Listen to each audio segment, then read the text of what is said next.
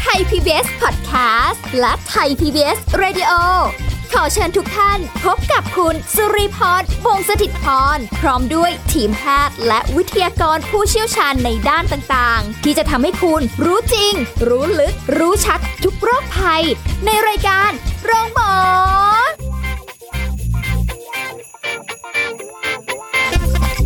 สวัสดีค่ะคุณผู้ฟังค่ะขอต้อนรับเข้าสู่รายการโรงหมอค่ะเอาละวันนี้เจอกันนะคะ เป็นประจำละที่เราจะคุยกันถึงสาระการดูแลสุขภาพกัน เช่นเคย สุริพรทำหน้าที่นะคะ ไม่ได้มาคนเดียวมากับดรนายแพทย์จตุพลคงถาวรสกุล แพทย์ผู้เชี่ยวชาญศูนย์กล้ามเนื้อกระดูกและข้อจากเพจดรหมอหมีสวัสดีค่ะ ครับ สวัสดีครับ อืมคุยกันวันนี้เป็นเรื่องของการหกล้มในผู้สูงอายุ แต่ว่าตัวเองยังไม่สูงอายุนะหมอหมี ใช่ ถาม หรือเปล่าพี่ เอ้าทำไมงั้น พวกเรายังไม่สูงอายุเหรอครับพี่ ยังยังยัง อ๋อเหร อ ใช้คำ ใช่ ว่า ใช่ไหม ดีนะใช้คำว่าพวกเราเมื่อกี้เนี่ยเกือบแล้ว ยังใช่ใช่ไหม ยังใช่อยู่ แต่ก่อนนะผมรู้สึกว่า Generation X เนี่ยอื้อหือมีความเท่มากเลยนะ ใช่ไหม นะยุคตอนเราเด็กๆนะ แล้วตอนนี้เป็นไงอะ เอ้ย อ่ะเดี๋ยวถามคำถามตัวเองก่อน ตอนที่หกล้มนะ ยังไม่ได้อายุมากเลยนะ ใส่รองเท้าส้นเตารีดโอ้สมัยก่อนฮิตมาก อ่าใช่ใช่ใช่ใช่ อ่าสาวๆต้องมีส้นเตารีด เนี่ย นะ ดูดิ คะ พวกเราเนี่ยนะเดี๋ยวนี้นะ คุยกันถึงแต่เรื่องแต่ก่อนแต่ก่อน เบื่อเบื่อชีวิตเนี่ยเดี๋ยวนี้ เรา คนก็บอกโหแก่ว่ะ แก่ว่ะ เออเราไม่ควรมีอดีตใช่ไหม ก็ไม่แก่นะ หมายถึงหน้าน่ะ เออไม่ เออ วัยวุฒิได้อยู่ ใช่ไหม อ่าฮะ อ่า ทีนี้ ส้น เดิ ตึก ๆส้นส้นตึกส้นเตารีดนี่แหละเดินเดินอยู่เนี่ยนะเข่าเนี่ยลงไปกระแทกทั้งสองข้างเนี่ย กับปูนเนี่ยสองข้างพร้อมกันเลยจำภาพ Landing นั้น เขาเรียก ได้ landing โอ้โห อืม ดีหน้าไม่ขมำรักษา ฮะ หน้าไว้อยู่ อ่า แต่เข่าลงไปแล้ว อ่า สองข้าง พอหัวข้อนี้มาปุ๊บ ตกใจ คือผมพูดจริงๆนะ ก็ไม่ได้อยากจะว่าคนอื่นอะนะแต่ว่าการที่เราอยู่ในประเทศเราเนี่ย ทำไมอ่ะ เราต้องสังเกตว่าบ้านเราทำถนนบ่อยจัง แต่ก็ต้องมองไปในทางบวกนะฮะแปลว่าบ้านเรามีงบประมาณในการพัฒนาประเทศได้สูงมาก อือหือ ใช่ไหมฮะ คือทางเท้าเนี่ย คือประเทศไทยเป็นประเทศที่ต้องเดินแล้วระวังมากนะสังเกต ค่ะ เพราะว่าเดี๋ยวก็จะสเต็ปเดี๋ยวจะไม่ ต้องตัดสินใจกับมันว่า เอ๊ะ มันจะสเต็ปเอ๊ะ หรือมันจะไม่สเต็ป อ่า เข้าใจไหมคือเดี๋ยวมีฟุตบาท เดี๋ยวก็หายไป ค่ะ เดี๋ยวก็ต้องลงมาเดินบนถนน อืม เดี๋ยวก็จะเจอท่อ คือแต่จริง ๆ แล้วเนี่ย ในการเดินบนท้องถนนเนี่ย อย่างที่พี่เป็นเนี่ยนะ คือประสบการณ์เนี่ยเพิ่งเจอเมื่อสองอาทิตย์ก่อน มีคุณพี่คนหนึ่งเขาอายุสักห้าสิบเก้ามั้ง แต่เขาจะเป็นคนแอคทีฟนะ อ่า เออเหมือนพี่อย่างงี้แหละ คล่องแคล่ว อ่า คือปัญหาเนี่ยเขาไปสะดุดไอตัวที่กั้นล้อด้านหลังอะ อ๋ออ่ าพอเวลาเราถอยหลังรถใช่ไหม จอดรถ อ่า เนาะ บนลานจอดรถอะเกิดอุบัติเหตุกันบ่อยมาก อืม นะฮะเพราะว่าผู้หลักผู้ใหญ่บางทีอะถือของอยู่ไง ค่ะ แล้วพอถือของอะเราไม่ได้ระวังนะพอไม่ได้ระวังปุ๊บ ก็ไปเจอไอ้ขอนตัวเนี้ย มันเรียกว่าขอนอะไรไม่รู้อะขอนที่เอาไว้กั้นรถไม่ให้มันถอยเลยอะ ค่ะ นะแล้วก็จะสะดุด แล้วแต่ละที่ก็จะมีความสูงต่ำไม่เหมือน ไม่ กัน เท่า อีก กันใช่ คือหาความมาตรฐานไม่ได้จากห้าง ไทย ใช่ไหมฮะ คือมันเดี๋ยวจะสูงเดี๋ยวจะต่ำเพราะฉะนั้นพวกนี้เนี่ยบางทีคุณแม่ทั้งหลายเนี่ยก็จะไม่ต้องส้นตึกหรอกธรรมดานี่แหละ สะดุด เดิน ได้ห เดิ มือน กั ปุ๊บสะดุด คือสิ่งที่เราต้องระมัดระวังเลยนะฮะสำหรับคนสูงอายุเนี่ย คือสิ่งแวดล้อม ค่ะ นะฮะเนื่องจากกล้ามเนื้อเราเนี่ยมีความไวที่ต่างจากวัยรุ่นอยู่ละเนื่องจากกระดูกเรามีความเปราะบางมาก อืม นะฮะต้องพูดว่าเปราะบางนะ ค่ะ อ่าแล้วก็ความไวของสายตาคือทุกอย่างเราเนี่ย มันถดถอยนะกระทั่งผมเองเนี่ยแหมเราก็ไม่อยากจะบอกว่าเราเนี่ยแก่นะ แต่มันแก่จริง ๆ ต้องยอมรับเพราะว่าคือคนไม่แก่ไม่รู้นะ ค่ะ โอ้โหพูดแล้ว สะเทือนใจมาก ไม่ เลย ร้องไห้ไม่ร้อง ผู้ฟั ไห้ งผมอยากร้องไห้มากเลยผมพูดจริงด ราม่าเฉย ผมเคยได้ยินคำนี้นะ เมื่อตอนที่ผมเป็นเด็ก ๆ อยู่ในละคร ไม่แก่ไม่รู้เนี่ย เออใช่ แต่ เยได้ คน ยิ ที่พูดอ่ะ มันต้องแก่ อ่า ไม่งั้นจะพูดได้ไงไม่แก่ไม่รู้ ใช่ แล้ว คือ วันนี้ล่ะ ใช่แล้วไง บอกแล้วว่าหน้าตากับจิตใจมันยังไม่ยอมรับ อ่า แต่ว่าร่างกายมันต้องยอมรับแล้วล่ะ ค่ะ เพราะว่าผมช้าลง อันนี้ยอมรับจริงๆว่า ดูไม่แบบแอคทีฟเหมือนเมื่อก่อน คือเจ็บก็ง่ายขึ้น เดินก็ช้าลง ค่ะ แล้วพอเดินเร็วๆ เดี๋ยวเจ็บส้นเท้าอีกแล้ว ค่ะ เอาแต่ก่อนนะเจอคนเจ็บส้นเท้า เดินยังไงให้มันเจ็บส้นเท้า เอามีมี คุณพี่ มีอารมณ์มีอารมณ์ เออ ใช่ป่ะตอนนั้นเราก็อายุแบบยี่สิบหกยี่สิบเจ็ดใช่ป่ะเพิ่งเรียนจบ อ่า เดินได้ยังไงวะไม่เจ็บส้นเท้าบ้าหรือเปล่า ตอนนี้ ยายจะกลับไปตกกระบาลในหมีตัวนั้นน่ะ ที่ตอนนั้นพูด เออมัน ใช่ไหม จะพูดแหมพูดไม่คิดเนี่ย เออฮะ ใช่ไหมคือ เนื่องจากความช้าลงแล้วกล้ามเนื้อที่มันมีการเขาเรียกโคดิเนตก็คือ การทำงานสอดประสานในร่างกายเราเนี่ย อืม มันมีความช้าลง เพราะฉะนั้นพอเราเจอไอตัวสิ่งกีดขวางเรา เรามีของถืออยู่ ค่ะ เราก็พร้อมที่จะแลนดิ้งไปกับมัน อ่า เมื่อสองอาทิตย์ก่อนเจอพี่คนหนึ่งเขาทำแอคเขาแอคทีฟยังไงแล้วก็ถือของมาแล้วก็อยู่บนลานจอดรถนี่แหละ เสร็จปุ๊บสักพักเขาก็เดินไปปรากฏแลนดิ้งแบบหน้าลงด้วยนะ วา เคสนั้นนะ ย นะดีนะที่กระดูกเข่าไม่หัก ค่ะ แต่ต้องบอกงี้เอ่อสำหรับพวกที่ล้มเข่ากระแทกเนี่ยนะ ในคนสูงอายุอะพบบ่อยมากสะบ้าหักเพราะสะบ้ามันลง นะ ทีนี้ ส่วนใหญ่เกิน 90%ไม่ชอบมาหาหมอวันแรก นะ คนพอเราสูงอายุกับเด็กอะมีสองมีสองขั้วขั้ว ค่ะ ปลาย อุบัติเหตุปุ๊บไม่ค่อยชอบไปหาหมอไม่รู้ทำไม ค่ะ อ่า อาจจะกลัวเป็นโรค คือไปแล้วเดี๋ยวเป็นไง เดี๋ยวคือมัน อ่า ไม่ใช่ ไม่เป็น แค่ ซะ ไม่ใช่แค่เขาละเดี๋ยวมันจะเป็นอย่างอื่นไปด้วย อ่าทีนี้ส่วนใหญ่กลุ่มเนี้ย มักจะมีสะบ้าหักแล้วชอบกลับไปอยู่บ้านโดยที่ไม่บอกใครด้วย ค่ะ นะฮะแต่ว่าจริงๆแล้วเนี่ยอุบัติเหตุด้านนอกบ้านเนี่ย ผมไม่ค่อยห่วงนะ เพราะว่าหนึ่งประเทศเราเนี่ย ใช้รถยนต์กันส่วนใหญ่ ค่ะ ไอเดินตามท้องถนนเนี่ยไม่เยอะ น้อย แล้วคนสูงอายุเราจะไม่ปล่อยพ่อแม่มาเดินตามท้องถนน ค่ะ และคนที่เขาเป็นคนสูงอายุเขาก็จะรู้อยู่แล้วว่าท้องถนนบ้านเราไม่ปลอดภัย ถูกไหมเดี๋ยวเดี๋ยวเดินไปมอเตอร์ไซค์มาเกี่ยวอย่างเงี้ย อ่า นะถูกไหมอ่า ทีนี้พอ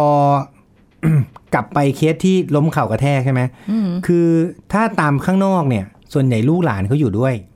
เพราะฉะนั้นเขาก็จะพาไปหาหมอเลยทันที ค่ะ แต่ประเภทล้มในบ้านเนี่ยสำคัญนะ ก็คืออยากจะบอกว่าถ้าเกิดว่าไปข้างนอกบ้านเนี่ย อย่าปล่อย คือถ้าเกิดใครที่ไปกับคุณพ่อคุณแม่นะ ก็สำหรับผู้สูงอายุเนี่ย ผมว่าอาจจะต้องระมัดระวัง สิ่งที่ต้องระวังก็คือ สิ่งที่อยู่ตามพื้นน่ะนะฮะเพราะว่าตาเขาก็จะไม่ค่อยดี ค่ะ บางทีตาเขาไม่เห็นหรอกแต่เขาก็ฝืนไป นะ แล้วคนอย่างพวกเราเนี่ยเราเริ่มแก่เราจะรู้ว่าใครมาพูดว่าเราแก่เนี่ยไม่ได้เรายิ่งจะต้องสวน ใช่ไหมพอใครบอกเราแก่ปุ๊บเราก็จะรีบทำตัวให้มันแอคทีฟขึ้นมาทันที เหมือนกันพวกเขาก็คิดเหมือนกัน บางทีมันเป็นปมในใจนะบางทีเราต้องเข้าใจเขาเหมือนกัน นะฮะว่าเฮ้ยเขายังไม่แก่นะเออเพราะฉะนั้นเราต้องดูแลสิ่งแวดล้อมให้เขาเป็นอย่างดี ค่ะ นะครับสิ่งแวดล้อมอะไรบ้าง ที่ลานจอดรถเนี่ยสิ่งสำคัญก็พูดไปแล้วนะครับ พวกขอนไม้อะไรพวกนี้ ตามซูเปอร์มาร์เก็ตก็จะเห็นนะ ว่าหนึ่งของตกใส่เขา ค่ะ เนี่ยเป็นประจำเลยที่เคสในวันนี้ว่าแบ่งปันเคสที่เจอนะ ของให้หล่นใส่เขา อ่า สองไอ้รถเข็นที่อยู่ข้างหลังอะ เขียน เด็ ช ก น เด็กๆมัน มั้ง เข็นแล้วไปโดนเขา อ่า อ่าแล้วเขาก็ล้มเนี่ยพวกเนี้ยคืออาจจะต้องระมัดระวังแล้วก็ดูคือตลอดเวลากันเลยดีกว่า เหมือนเราเลี้ยงเด็กอะ ค่ะ นะคือถ้าเป็นผู้ใหญ่นะสำหรับข้างนอกนะฮะ แล้วก็อย่างที่พูดไปแล้วตอนแรกก็คือเรื่องของสเต็ปเรื่องของฟุตบาท พวกเนี้ย ข้อเท้าพลิกเนี่ยนะ ผมอยู่แถวสุขุมวิทเนี่ย สุขุมวิทเนี่ยมันเป็นซอยหมู่บ้านถูกไหมส่วนใหญ่เขาจะเดินกัน เพราะว่าเดินจากซอยแล้วออกไปนั่งรถไฟฟ้าถูกไหมพวกที่อยู่ติดรถไฟฟ้านี่แหละใกล้ๆรถไฟฟ้าเนี่ยจะเดินกันเยอะ ในซอยพวกเนี้ยสังเกตลองไปดูนะฮะฟุตบาทมันเดี๋ยวขึ้นเดี๋ยวลงเดี๋ยวขึ้นเดี๋ยวลง ค่ะ ข้อเท้าพลิกเจอทุกวัน อืม สเต็ปมันไม่ไม่เสมอ ใช่ อะอ่า คืออันเนี้ยก็ไม่รู้จะแก้ยังไง แต่ผมว่าก็ไปส่งเขาตรงรถไฟฟ้าน่ะง่ายสุด คือเราแก้ถนนไม่ได้หรอก เพราะถนนเดี๋ยวแก้แล้วแก้อีกอยู่ไง คือก็ไม่รู้จะว่าใครอะนะ แต่ว่ามันทำอะไรไม่ได้จริง อืม ๆนะฮะคือเจอข้อเท้าพีทุกวันจริงๆฮะ ค่ะ คือเราก็จะบอกว่าเออเขาไม่ระวังไม่ใช่แล้วล่ะ ผมว่ามันเป็นจากสิ่งแวดล้อมในบ้านเราที่มันมันไม่โอเค แม้จะไม่ได้ใส่รองเท้าส้นสูงหรืออะไรอะแค่ เขาใส่รองเท้าปกติคือ ผ้าใบยัง ใช่ ได้เลย คือถ้าส้นสูงยิ่งหนักเลย แต่ส่วนใหญ่ปรากฏว่าใส่ส้นสูงไม่ค่อย พลิก ถ้าสูงอายุนะ เออเออ คืออย่างนี้ คนสูงอายุเขารู้อยู่แล้วเขาต้องเดินช้าถูกไหม ระวัง อ่าเขาจะเดินช้าอยู่แล้วเพราะฉะนั้นใส่ส้นสูงเนี่ยเขาจะไม่สูงมากข้อที่หนึ่งข้อที่สองคือเขาจะระวังอยู่แล้วเพราะฉะนั้นเอ่อส่วนใหญ่ข้อเท้าพลิกน่ะจะเกิดกับวัยรุ่นหรือกลางคนมากกว่า ค่ะ นะครับก็คือวัยทำงานสาวออฟฟิศพวกเนี้ยคือรีบไง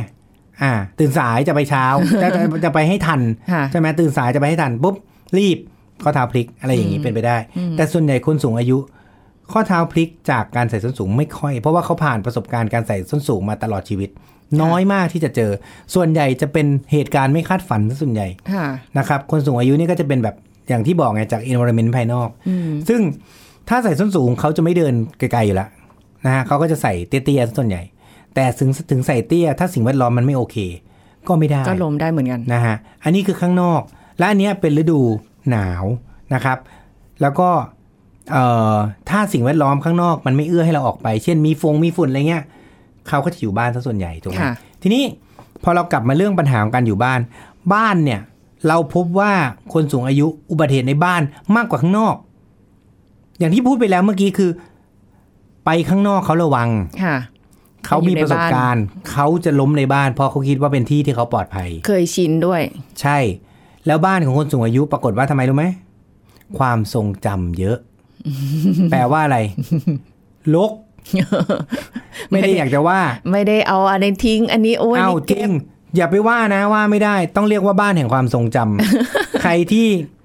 คืออย่างบ้านผมเองเนี่ย ค่ะ แม่เก็บทุกอย่าง เก็บ ทรงจำ ทุกเม็ด มีสิ่งให้จดจำเยอะ เออ จะว่างเรียกว่างก ไม่ใช่ เป็นความทรงจำเราต้องเราต้องเข้าใจเขานะ ไม่อยากทิ้งไง ใช่เขาจะไม่ทิ้งอะไรเลย แล้วไม่ทิ้งอะไรเลย จากอยู่บนหิ้งมันจะหล่นลงมาที่พื้น ค่ะ นะ คือบ้านของคนสูงอายุนะ ผมสังเกตผมไปดูหลายบ้านละรกจริง ๆ ในความคิดของเรานะ อ่าฮะ คือถ้าเป็นเราพวกเราเนี่ยความทรงจำเราน้อยเราทิ้งหมดอะ ถูกไหม ค่ะ อ่า เรากล้าทิ้งแต่พวกนี้เขาจะเก็บ ทีนี้พอเก็บปุ๊บเนี่ยซอกเดินมันก็จะเล็ก ค่ะ อ่า อย่างคุณยายผมเนี่ยนะ ทางบ้านเนี่ย เป็นตึกแถวใช่ไหม ค่ะ ทั้งแถวเนี่ย มันอุดไปด้วยของไปหมดแล้ว อ่าเหลือทางเดิน ทางเดินอยู่ แคบๆ เมตรหนึ่ง อืม อ่า ไม่ถึงด้วย บางช่วงซึ่งมันไม่เมตรตลอดไงบางช่วงบางตอนมันก็จะลงมาเหลือห้าสิบเซน อ่า แล้วอีก มี ปึ๊ดหนึ่งก็ขึ้นบันไดละ เออ นะนึกออกไหมเพราะฉะนั้นพวกเนี้ยมันโอกาสที่ทำให้เกิดการล้มเนี่ยสูง นะเพราะพื้นที่มันเล็ก ค่ะ และด้วยเขารู้สึกว่าเขาระวังดีแล้ว ค่ะ คิดดูคิดง่ายๆนะแค่น้ำหกใส่พื้น แค่นี้เขาก็ไม่รู้ละ เออ ถูกไหม ใช่ แล้วเขาเดินปุ๊บลื่นล้มเข่ากระแทกอีก หรือบางทีบางบ้านอาจจะมีเด็กลูกหลานอยู่เล่น ใช่ ของเล่น ใช่ วางทิ้งไว้ ก็เขาบอกว่าอย่างนี้ คนสูงอายุเนี่ยมันจะมีกระดูกพรุนใช่ไหมฮะ ค่ะ ก็พบว่าปัจจัยที่ทำให้เกิดการหัก คือของรกในบ้านมากกว่าปัจจัยเรื่องของกระดูกบางอะ่ะ คิดแล้วกัน โหสัดส่วนดูมันแบบว่า เข้าใจไหม ง่าย คื กว่าเยอะมาก กระดูกบางเนี่ยสำคัญนะ ก็ต้องกินยาต้องอะไรใช่ไหมฮะ แต่ก็ยังไม่เท่ากับ แต่เปอร์เซ็นต์ที่เกิดการล้มเนี่ย คือของมันรกเลยล้มมากกว่า ค่ะ นะครับเอ่อล่าสุดเนี่ยผมเพิ่งเจอเคสหนึ่งเอ่อล้มนะครับ แล้วก็สะกระดูกสะโพกหัก ค่ะ นะคือพบบ่อยๆคือสะบ้าหัก ข้อเท้าพลิก กระดูกข้อเท้าหัก อืม นะ แล้วก็กระดูกสะโพกหักนะครับ กระดูกสะโพกนี่เจอบ่อยมาก ค่ะ เพราะว่าพอเวลาเขาล้มเนี่ยเขาจะเอาก้นลงส่วนใหญ่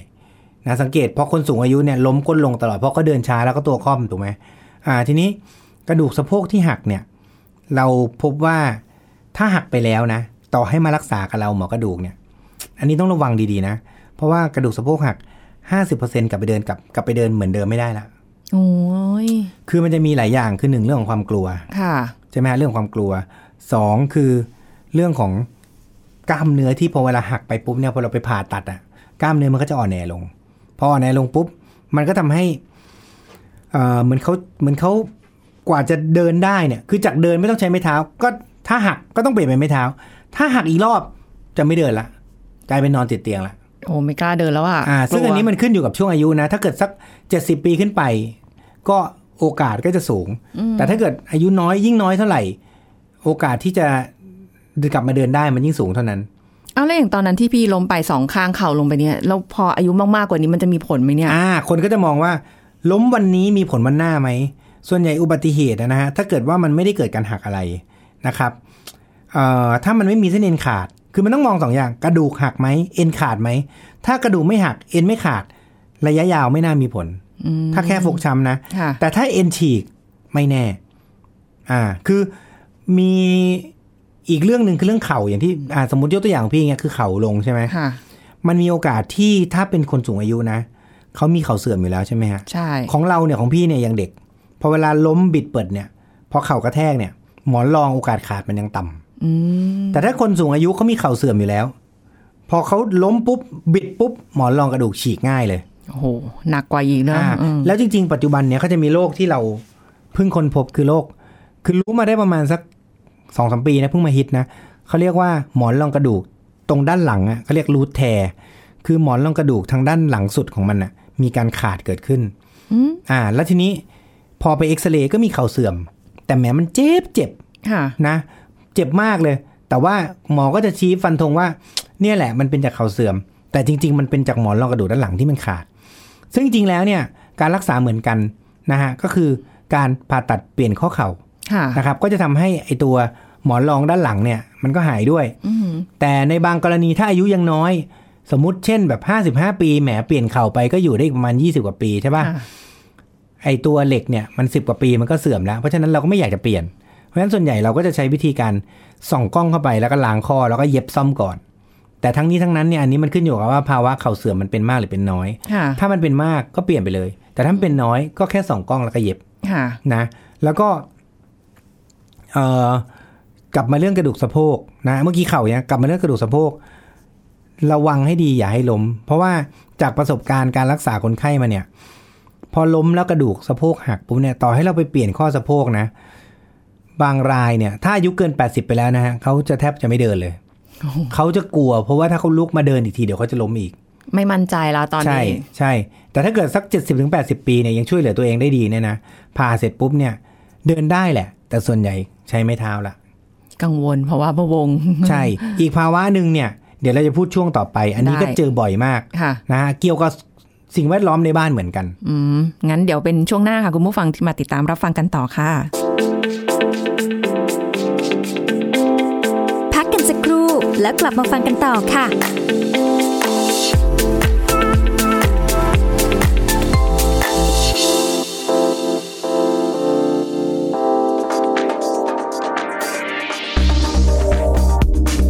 คุณผู้ฟังคะจะเกิดอะไรขึ้นถ้าหากร่างกายขาดเซโรโทนินมากมาย เพราะจะทำให้มีความผิดปกติด้านอารมณ์และพฤติกรรม มีอาการซึมเศร้า เกิดความเครียดวิตกกังวล อยู่ไม่สุข โกรธง่าย หงุดหงิด และบางครั้งก็แสดงพฤติกรรมที่ก้าวร้าวรุนแรงได้ นอกจากนี้ความบกพร่องในการรับเซโรโทนิน ยังเป็นหนึ่งในสาเหตุหลักของโรคซึมเศร้า และโรคทางจิตอื่น ๆ ได้อีกด้วย อย่างอาการก่อนมีประจำเดือน เช่น รู้สึกซึมเศร้า หงุดหงิดง่าย วิตกกังวล อยากอาหารมากกว่าปกติ ไปจนถึงคลื่นไส้อาเจียน รู้สึกกระวนกระวาย จนไม่สามารถตั้งสมาธิจดจ่อกับอะไรได้ ก็มักจะส่งผลต่อการเรียนการทำงาน รู้สึกกระสับกระส่าย นอนไม่หลับ มีอาการอ่อนเพลีย รู้สึกไม่สดชื่น มีพฤติกรรมการรับประทานอาหารผิดปกติ เกิดโรคลำไส้แปรปรวน ระบบภูมิคุ้มกันอ่อนแอได้ ดังนั้นเราจึงควรรับประทานอาหารที่มีทริปโตเฟนสูง เช่น เนื้อสัตว์ นม ไข่ ถั่วเหลือง อาหารที่มีกรดไขมันโอเมก้า 3 ซึ่งกระตุ้นการทำงานของสารสื่อประสาท เช่น ปลาแซลมอนและปลาทูน่า แล้วก็อย่าลืมออกกำลังกายสม่ำเสมอและไม่เครียดด้วยนะคะ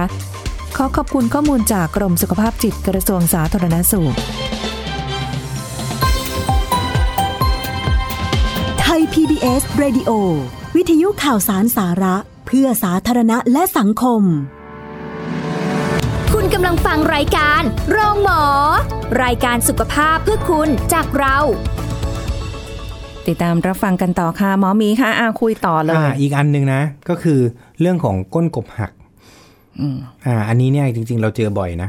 คือคนก็จะงงว่าเอ๊ะมันจะไปหักได้ยังไงนะคือจริงๆแล้วเนี่ยนอกจากการล้มแล้วสะโพกลงนะ ก้นกบเราเนี่ยลงได้เยอะ เดือนนี้เดือนเดียวเนี่ยผมเจอคนไข้กระดูกก้นกบหักประมาณห้าหกรายละ ก้นจำบ้าลงไปเลย ใช่ ใช่ไหม ใช่ ซึ่งช่วงเดือนเนี้ยเป็นช่วงที่คนอยู่บ้านกันเยอะนะครับหรือช่วงปิดเทอม ค่ะใช่ อ่าช่วงปิดเทอมเด็กไม่ไปโรงเรียน ใช่ไหม เล่นอยู่บ้าน เด็กเนี่ยอย่าคิดว่ามันคือจริง ๆ อย่างที่บอกไงเด็กกับผู้ใหญ่ คนเด็กมากๆกับแก่มากๆเนี่ยผมจัดอยู่ในคนไข้กลุ่มเดียวกันนะคือลักษณะนิสัยอะเป็นกลุ่มเดียวกันหนึ่งไม่ค่อยเชื่อ ฟัง มาข้อแรกเลย อ่าสองนอกคำว่าไม่เชื่อฟังคือไม่ทำนะ อ่า แล้วยังดื้อไปทำในสิ่งที่ตัวเองอยากกระทำด้วยไง อ่า อ่าบอกให้ทำอะไรจะสวนไปทำอีกทาง อ่าฮะ ย่างเงี้ยเป็นต้นนะฮะแล้วก็ความระมัดระวังต่ำ ค่ะ นะฮะเพราะว่าเด็กคือไม่ระวังเพราะว่ารู้สึกว่ามันเด็กไงไม่มีประสบการณ์ ผู้ใหญ่ฉันมีประสบการณ์ ฉันระวังได้ อืม อ่าเนี่ยมันเป็น mindset เพราะฉะนั้นช่วงที่ปิดเทอมก็จะมียายกับหลานเนี่ยอยู่ด้วยกัน ค่ะ นะปู่กับหลานอยู่ด้วยกัน พวกนี้เนี่ยก็จะพากันมาจากอุบัติเหตุ นะไม่ว่าจะเป็นหลานเองหรือเป็นคุณสูงอายุเอง ค่ะ ทีนี้การล้มก้นกบหักเนี่ย ส่วนใหญ่เราจะพบในกรณีตกบันไดอ่าประเภทตกบันไดเนี่ย อืม แล้วไอ้ตรง ลื่นลง สันมันอ่ะ ขอ เพราะว่าตกบันไดส่วนใหญ่จะไม่ค่อยสะโพกหัก ค่ะ อืม ตกบันไดเนี่ย เราจะลงไปโดนสันมัน สันบันได ค่ะ แล้วสันเนี่ยมันมักจะเข้าไปตรงๆไอ้ตรงกระดูกก้นกบพอดี คือทุกครั้งเนี่ยยังไงจังหวะมันได้ า ตลอด ส่วนใหญ่ อืม นะ เว้นแต่ว่าโตะล้มตรงไอ้ตัวตัวพัก นะ แต่ส่วนใหญ่ก็คือเป็นพวกพื้นลื่นๆ หรือไม่ก็พื้นบ้านเนี่ยอันเนี้ยเออนอกจากความรกที่เราต้องดูแลนะ อีกเรื่องหนึ่งของคนสูงอายุคือ ความลื่น ห้องน้ำเนี่ย คือเข้าใจอยู่ว่าการดูแลทำความสะอาดมันง่าย ถ้าเป็นพื้นที่มันลื่น ค่ะ เพราะถ้ามันสากมันก็จะสกปรกง่ายถูกไหมแต่สำหรับผู้สูงอายุเนี่ย ควรจะทำให้มันฝืดเอาไว้ เพราะว่าล้มในห้องน้ำเนี่ยเจอบ่อยมากนะ แล้วก็นอกจากสะโพกจะหักแล้วก้นกบหักด้วยเพราะฉะนั้นพื้นลื่นๆ พื้นเปียก ค่ะ พื้นบันไดที่มันเป็นที่แคบ ล้มไปเนี่ย ก้นกบหักได้ อืม นะครับ แล้วไอ้ตัวก้นกบเนี่ยพอหักปุ๊บเนี่ยมันมีโอกาสที่จะหัก แล้วมันเจ็บเรื้อรังได้ ค่ะ นะเราเคยพูดไปแล้วนะก้นกบเนี่ย มันจะมีลักษณะทางกายวิภาคเนี่ยเป็นลักษณะสามเหลี่ยมนะครับ ซึ่งเป็นข้อสุดท้าย ซึ่งมีลักษณะที่ต่างๆกันนะฮะทีนี้การล้มลงไปเนี่ย ถ้าโดนเต็มๆ ยังไงหักแน่ แล้วถ้าหัก 50%ของคนที่กระดูกหัก จากก้นกบ มันจะเจ็บเรื้อรังไปเป็นสองสามเดือน ค่ะ อันนั้น นะครับ ต้องมาหาหมอแล้วล่ะ อ่าอันนี้ต้องมาหาหมอนะแล้วก็บางคนเนี่ยเอ่อถึงแม้จะล้มไม่แรงนะ อย่างเมื่อวานนี้เอง ผมเพิ่งเจอคนไข้คนหนึ่ง แต่คนนี้เขาเป็นโรคประจำตัว กระดูกหักง่ายอยู่แล้วนะครับ อายุ 70 เองนะฮะล้มแบบจากเก้าอี้ลงไปที่พื้นแค่เนี้ยคือลื่นนะครับ อ๋อ อันนี้ก็เป็นอีกอันหนึ่งนะ ดีเทลเล็ก ๆ ก็คือว่าล้อ อ๋อเก้าอี้ เก้า เป็นล้อ อี้มีล้ออ ม อย่าให้ผู้ใหญ่นั่ง ค่ะ นะเขาบอกว่าเขากำลังจะนั่งเนี่ยแล้วมันมีล้อแล้วมันเลื่อนไปด้านหลัง ก็เลยล แล้ว ง ก็หล่น เย ลงมาปึ้ง โอ้ย นะโชคดีผมเอ็กซเรย์สะโพกแล้วไม่หัก ค่ะ นะครับ แต่ว่าก้นกบเนี่ยหักแบบเคลื่อนเลย อุ้ย นะซึ่งพวกนี้เนี่ยการรักษามันมันสงสารคนแก่ไม่ใช่อะไรคือ มันต้องเข้าไปดัด คือต้องฉีดยาชาเนาะแล้วก็ตรงที่มันเลื่อนเนี่ย เราต้องเอานิ้วใส่ทางทวารหนักอะแล้วก็ดันมันกลับเข้าที่ มันจะกึกแล้วก็ไปเอ็กซเรย์อีกทีหนึ่ง ค่ะ ปรากฏว่าก็เข้า ถ้า ะครับ เข้านี่ก็คือโอเคละใช่ไหม อ่าก็คือเข้าก็ ไม่ต้งห่วง คือ มาก มันก็ไม่โอเคหรอก มันก็ยังเจ็บอยู่แหละ แต่ว่ามันก็คือไม่ต้องผ่าตัดไงไม่ต้องตัดทิ้ง อืม นะเพราะว่าการรักษาก้นกบเนี่ย มันก็มีแค่ไม่ทำอะไรเลย ค่ะ ดัดกับผ่านะครับ ผ่าก็คือตัดทิ้งไปเลยนะซึ่งส่วนใหญ่ตัดทิ้งเราไม่เคยอยากทำหรอก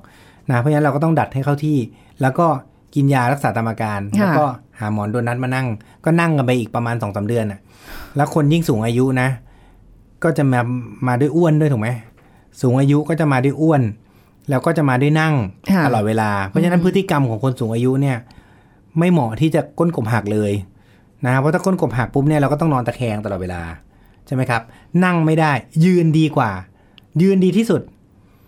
นอนเจ็บน้อยกว่า ค่ะ แต่นั่งเจ็บที่สุด เพราะฉะนั้นต้องยืนหรือนอน ซึ่งคนสูงอายุจากยืนไปนอนมันต้องผ่านนั่งเสมอถูกไหม ใช่ เพราะฉะนั้นมันจะใช้ชีวิตยากมาก อันนี้เรื่องนี้ต้องระวังเลย เอาแล้วอย่างนี้คือถ้าสมมติบางคนมีปัญหาเรื่องเขาอยู่นานๆไม่ได้ก็เป็นปัญหาเข้าไปอีกนะ ใช่ใช่อ่าถูกคือเอ้ายืนก็ไม่ได้ก็ต้องนอนติดเตียง คราวนี้ก็กลายเป็นคนนอนติดเตียงไปเลย ไม่กะไม่อยากจะลุกแล้ว อ่าแล้วลูกหลานก็จะกังวลนะก็จะมาถามว่าเนี่ยแล้วถ้าเกิดนอนตลอดเวลาอย่างเงี้ยกล้ามเนื้อมันก็ยิ่งอ่อนแอถูกไหม ค่ะ เดิมไม่เดินอยู่แล้ว พอก้นกบหักไม่เดินไปอีกเดือน กว่า ประมาณ 6 อาทิตย์เนี่ยกระดูกมันติดเองอยู่แล้วอาการเจ็บจะหายประมาณที่เดือนหนึ่งถึงหกหกสัปดาห์ก็คือบันเดือนหนึ่งเนี่ยจะเริ่มไม่เจ็บจะเริ่มนั่งได้ละ ค่ะ แต่เขาจะไม่นั่งละนะฮะเพราะฉะนั้นคนสูงอายุเนี่ยนะเป็นอะไรที่เซนซิทีฟนะครับนะผมจะแบ่งสิ่งแวดล้อมเนี่ยเป็นสองอย่างนี่เราขอสรุปนะ ค่ะ สิ่งแวดล้อมเนี่ยก็จะทำให้มีก็จะมีภายนอกกับภายในบ้าน ค่ะ ภายนอกบ้านเนี่ยถ้าเป็นไปได้ให้นั่งรถอย่าให้เดินไปตามท้องถนนประเทศเรา เพราะไม่งั้นจะเสี่ยงกับข้อเท้าพลิกกระดูกสะบ้าหัก และล้มลงไปหน้าฟาด หมดสติได้ อันนี้ยังเจอนะ นี่สิ่งสำคัญ บางทีนั่งรถเมย์ไปอ่ะ เจอผู้สูงอายุเนี่ยนะ แม้จะใช้ไม้เท้าเหอะ เดินขึ้นรถเมย์มั่งลงคือไม่ถนัดหรอกแต่ว่า เราก็ห่วงอ่ะ เรามีความรู้สึกว่าขนาดเราไม่ใช่ลูกหลานเขา แล้วรถเมย์บ้านเรา กลัว เป็น จะ ไง ล้ม สูง อ่า พมัอน จะ ไม่ได้ ก้าว มี ขึ้นทีละปุ๊บทีละปุ๊บโอ้ยจะเป็นจะตายใช่ไหม แล้วเวลาจะไปนั่งนี่ก็บางทีตรงใกล้ๆไม่มีให้นั่ง ก็ต้องแบบ ใช่ เดินเข้าไปอีกโอ้ ส่วนสิ่งแวดล้อมในบ้านเนี่ย พื้นอย่าให้ลื่น อ่า นะถ้าลื่นให้ใส่รองเท้าในบ้านเดินนะครับ แล้วก็บันไดพยายามอย่าให้มันชันมากนะครับ อย่าสูงเกินไป ค่ะ แล้วก็ถ้าเป็นไปได้ทุกครั้งที่มีการขึ้นลงบันไดกับสูผู้สูงอายุนะ เราไปดูแลเขาหน่อย หรือดีที่สุดเลยนะ เอาลงมาอยู่ชั้นหนึ่งเลยทำชั้นล่างให้เลย อ่าอยู่ข้างล่างเลย ถ้บ้านใครสามารถทำได้ทำชั้นล่าง ถ้าใครรวยจะจัดๆเลยทำลิฟต์เลย อืม บันไดเนี่ยไม่ต้องใช้บันไดทีไรหักทุกที น่ากลัว นะฮะ มากอ่ะเออ อ่าแล้วก็ความรกของที่มันวางระเกะระกะอยู่ที่พื้นเนี่ย สะดุดไปเนี่ยหักกันเอาง่ายๆ อยู่บ้านเนี่ย ส่วนใหญ่เราจะพบกระดูกหักสะโพก เยอะเลย เยอะมาก กระดูกก้นกบหักนี่เยอะรองลงมา ค่ะ นะครับ กระดูกสะบ้านี่จะน้อยนะเพราะว่าล้มในบ้านเขาไม่ค่อยลง มันจะล้มแบบ เอาก้น จำ จำ เบ้า เบา ใช่กลจำเบ้า แล้วก็เอ่อนะวันนี้ก็ทั้งหมดเนี่ยเราก็ขอฝากไว้เรื่องของการดูแลสิ่งแวดล้อมเพื่อคนสูงอายุจะได้ไม่มีอุบัติเหตุ และรวมถึงกระดูกที่บางเนี่ย ก็ควรจะต้องบริโภคแคลเซียมทุกวันนะฮะวันละเม็ด1,000 กรัมนะครับ อย่างน้อยนะ แล้วก็วิตามินดี ให้พาไปโดนแดดบ้าง เดินรอบๆบบ้านให้โดนแดด เพื่อจะได้วิตามินดี 3 แล้วก็ถ้าไม่พอก็กินวิตามินดีวันละเม็ด1,000 IU นะครับ แล้วก็ถ้ากระดูกบางไปตรวจแล้วเป็นกระดูกพรุนอาจจะต้องกินยาพวกลดการสลายกระดูกเพิ่มเติมนะวันนี้ก็ เพื่อคนสูงอายุอยากฝากไว้ ดูแลสุขภาพให้ดี ดูแลสิ่งแวดล้อมให้ดี เพื่อสุขภาพในอนาคตเราจะได้ปลอดจากการกระดูกหักครับ ขอบคุณครับ ค่ะขอบคุณหมอหมีด้วยค่ะ เดี๋ยวไว้โอกาสหน้าเราจะคุยกันเรื่องพวกนี้ด้วยนะคะ เสริมๆมาให้คุณผู้ฟังได้ฟังกันอ่ะหมดเวลาแล้วค่ะ คุณผู้ฟังพบกันใหม่ครั้งหน้าสวัสดีค่ะ แชร์ พูด บอกต่อ กับรายการโรงหมอได้ทุกช่องทางออนไลน์ เว็บไซต์ www.thaipbspodcast.com แอปพลิเคชัน Thai PBS Podcast Facebook Twitter Instagram Thai PBS Podcast และฟังได้มากขึ้นกับพอดแคสต์โรงหมอ ที่ Apple, Google, Spotify, SoundCloud และ Podbean ทุกเรื่องทุกโรค บอกรายการโรงหมอ